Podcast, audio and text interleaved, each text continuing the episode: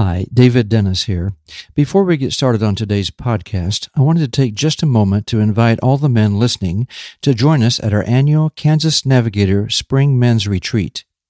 This will be at the beautiful Crosswind Conference Center in Hesston, Kansas on Friday evening and Saturday, April 12 and 13, 2024. Our speaker this year is Mr. James Carter, the Ministry Director for the Kansas City Navigators.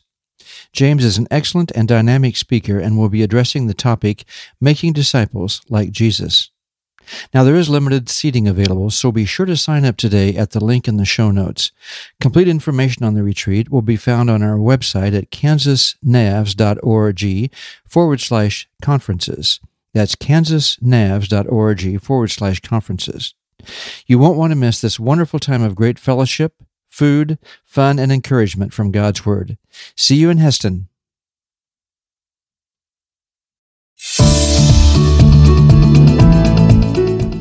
Why is there often a disconnect between my intentions, that is what I know I should be doing and want to do, and my actions?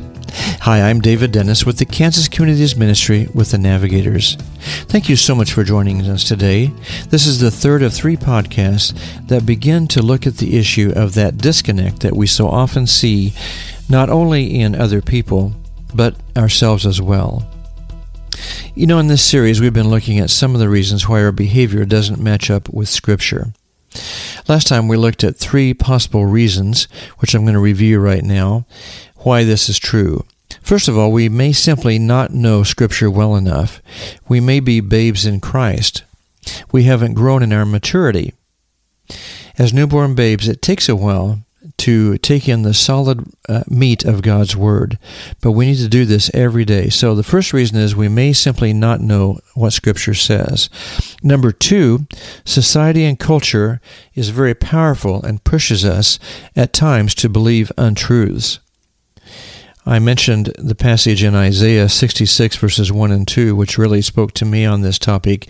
Thus says the Lord, Heaven is my throne, earth is my footstool. He ends that in verse 2 On this one will I look, on him who is poor and of a contrite spirit, and who trembles at my word. Do I tremble at God's word? Do I take it seriously?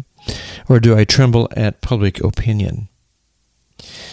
So, the second possible reason is that society and culture may push us to believe untruths rather than looking at God's Word. The third possible reason is that we may not be exercising our spiritual muscles. James reminds us that we need to submit to God but resist the devil. That takes intentionality, it takes deliberateness, and it takes strength to say no to temptation. If you know you're going to be in a situation of temptation, plan for a way of escape. 1 Corinthians 10:13. God gives us the strength to avoid this and to say no to sin. So, three more reasons besides those three are the following. Number four, we love ourselves more than we love and want to obey, obey Jesus and His Word. Self protection, self love is a very seductive and powerful force, isn't it? We might think we deserve to let our guard down. We deserve just a bit of personal pleasure, even if it is illicit. We wrongly think, oh, we've worked hard, we're under pressure, it's justified for me to love myself every now and then. You know, John 14:21 reminds us that our love for Christ is shown by our obedience to him. This does not mean that if you're uh, if you disobey Christ that we're not a believer. Uh, we place our faith in Jesus alone for eternal life, and at that moment we are made new. The Holy Spirit comes and lives inside us and renews that inner man that we talked about last time. This passage in John 14:21 is really addressed to believers and it talks about our sanctification, our daily walk. We show our love for Christ by obedience. Unfortunately, I may not always love Christ as I should, even as a believer. When I don't obey, that shows that at that time in my life I am not loving Him as I should. But do I really love Jesus in this action, what I'm doing, this attitude, or this thought, or am I loving myself? So that's the first question I would ask when we see that disconnect. Am I loving myself or am I loving Jesus?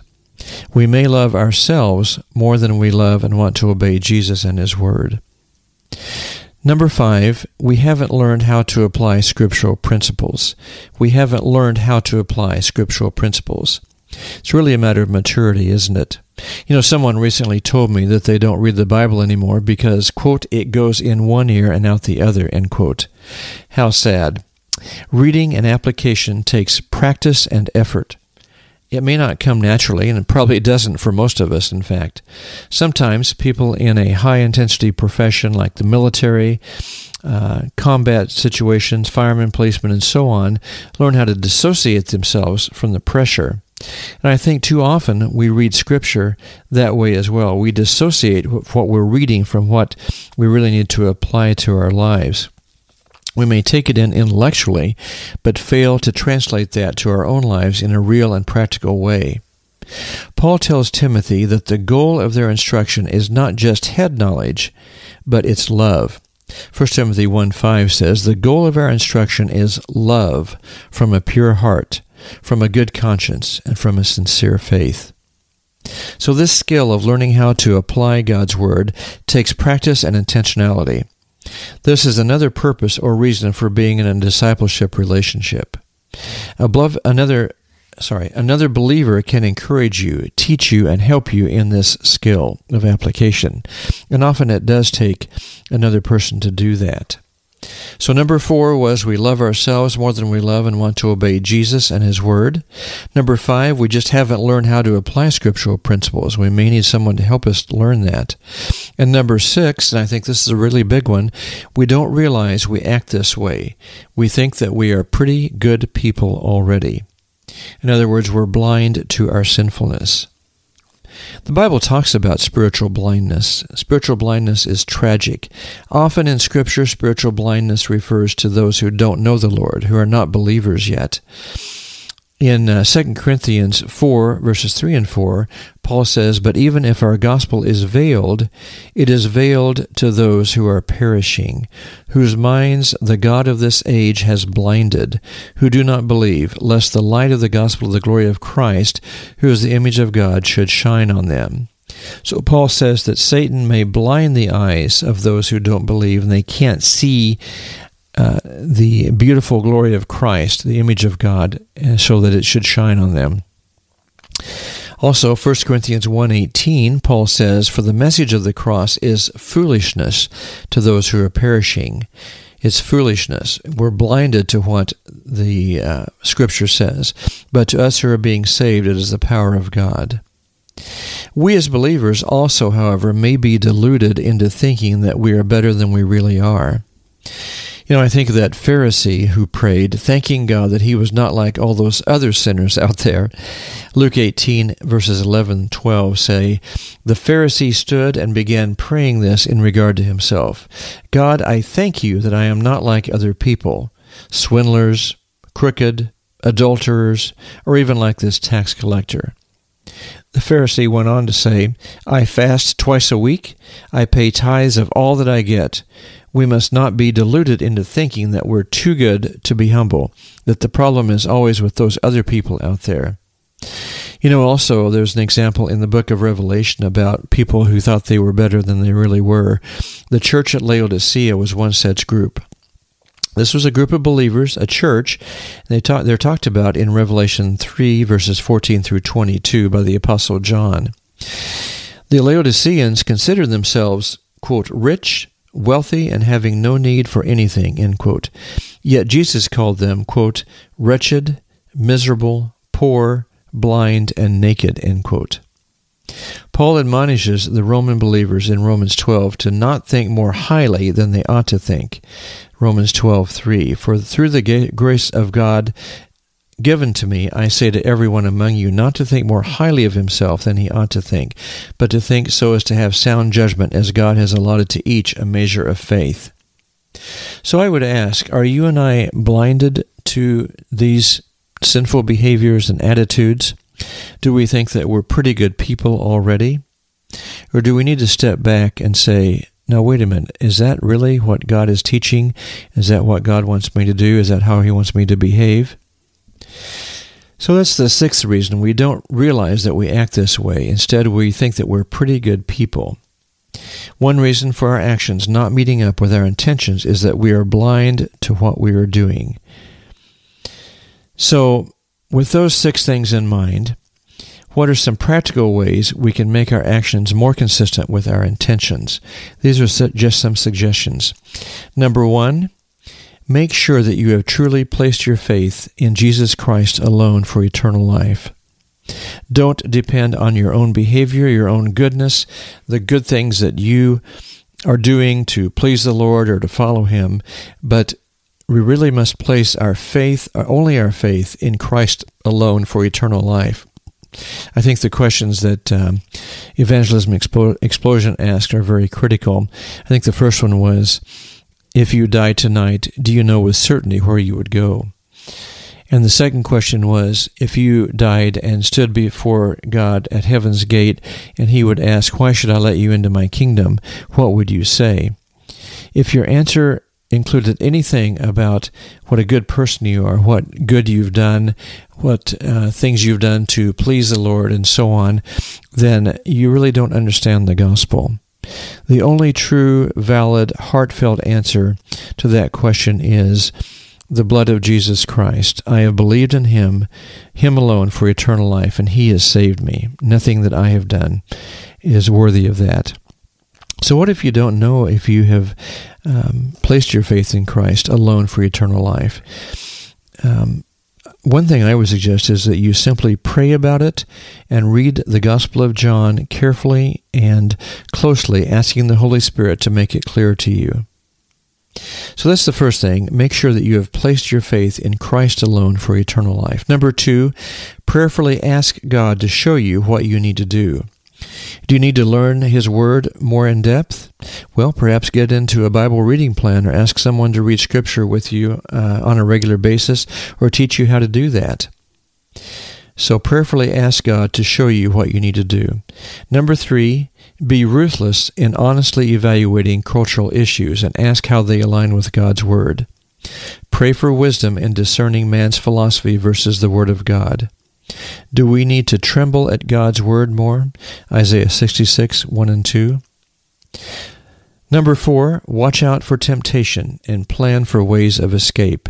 Exercise your spiritual muscles in saying an absolute no to sin. Don't let it have a foothold in your life. Number five, confess an attitude of self protection and seek to honor Jesus first. This will likely require another believer to work through this with you so you can see your attitudes and actions from a fresh perspective. Do you have marital discord? Seek a good Christian counselor or pastor. So confess an attitude of self protection and seek to honor Jesus first. Number six, confess an attitude of Phariseeism, that you are a pretty good person already because of all the things that you do. Humbly be open to correction and encouragement to walk with the Lord. So, those are six suggestions. Number one, again, make sure that you have placed your faith in Christ alone for eternal life. Number two, prayerfully ask God to show you what you need to do. Number three, be ruthless in honestly evaluating cultural issues and ask how they align with God's Word. Number four, watch out for temptation and plan for ways of escape, exercise those spiritual muscles in saying no to sin. Jerry Bridges brought that out in his book, Pursuit of Holiness. We need to pray not so much for victory over sin, although that's fine to pray for, but we simply, simply need to obey Him more. Number five, confess an attitude of self protection and seek to honor Jesus first. Number six, confess an attitude of Phariseeism, that we're already a pretty good person. Humbly be open to correction and encouragement to walk with the Lord. You know, I think each of these suggestions are best done in the context of fellowship with other believers. It's in the context of regular Bible reading and application with another believer. This other person doesn't need to be more mature than you, although that helps.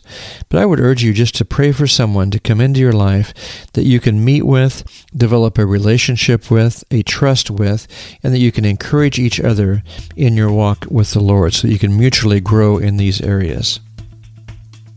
I think this whole concept of the consistency of our lives, our, how we integrate our behavior with our beliefs, is very difficult. It's complex. And I imagine it affects some people more than others. The more critical or maybe obsessive compulsive or sensitive a person may be, um, the more this bothers them. I would urge each of us, however, not to bring out our judgmental whip when we see other people, other believers stumble. Remember that we all do stumble from time to time. Remember to be patient with them. Be patient with yourself. Remember that God does love you and He will never stop loving you. He knows our weaknesses. Psalm 103, verse 14, is an excellent verse to remember. For He knows our frame. He remembers that we are but dust. I urge you to use these failings, stumblings, inconsistencies in other people's lives and in our own lives to pray for and seek a discipling relationship with someone, or perhaps initiate being that person who comes alongside of someone else. I hope this has been helpful to you these past three episodes. If you missed any of them, obviously you can go back and uh, catch part one and part two as well. Well, we ask you to join us next time as we together learn more about being and making disciples naturally.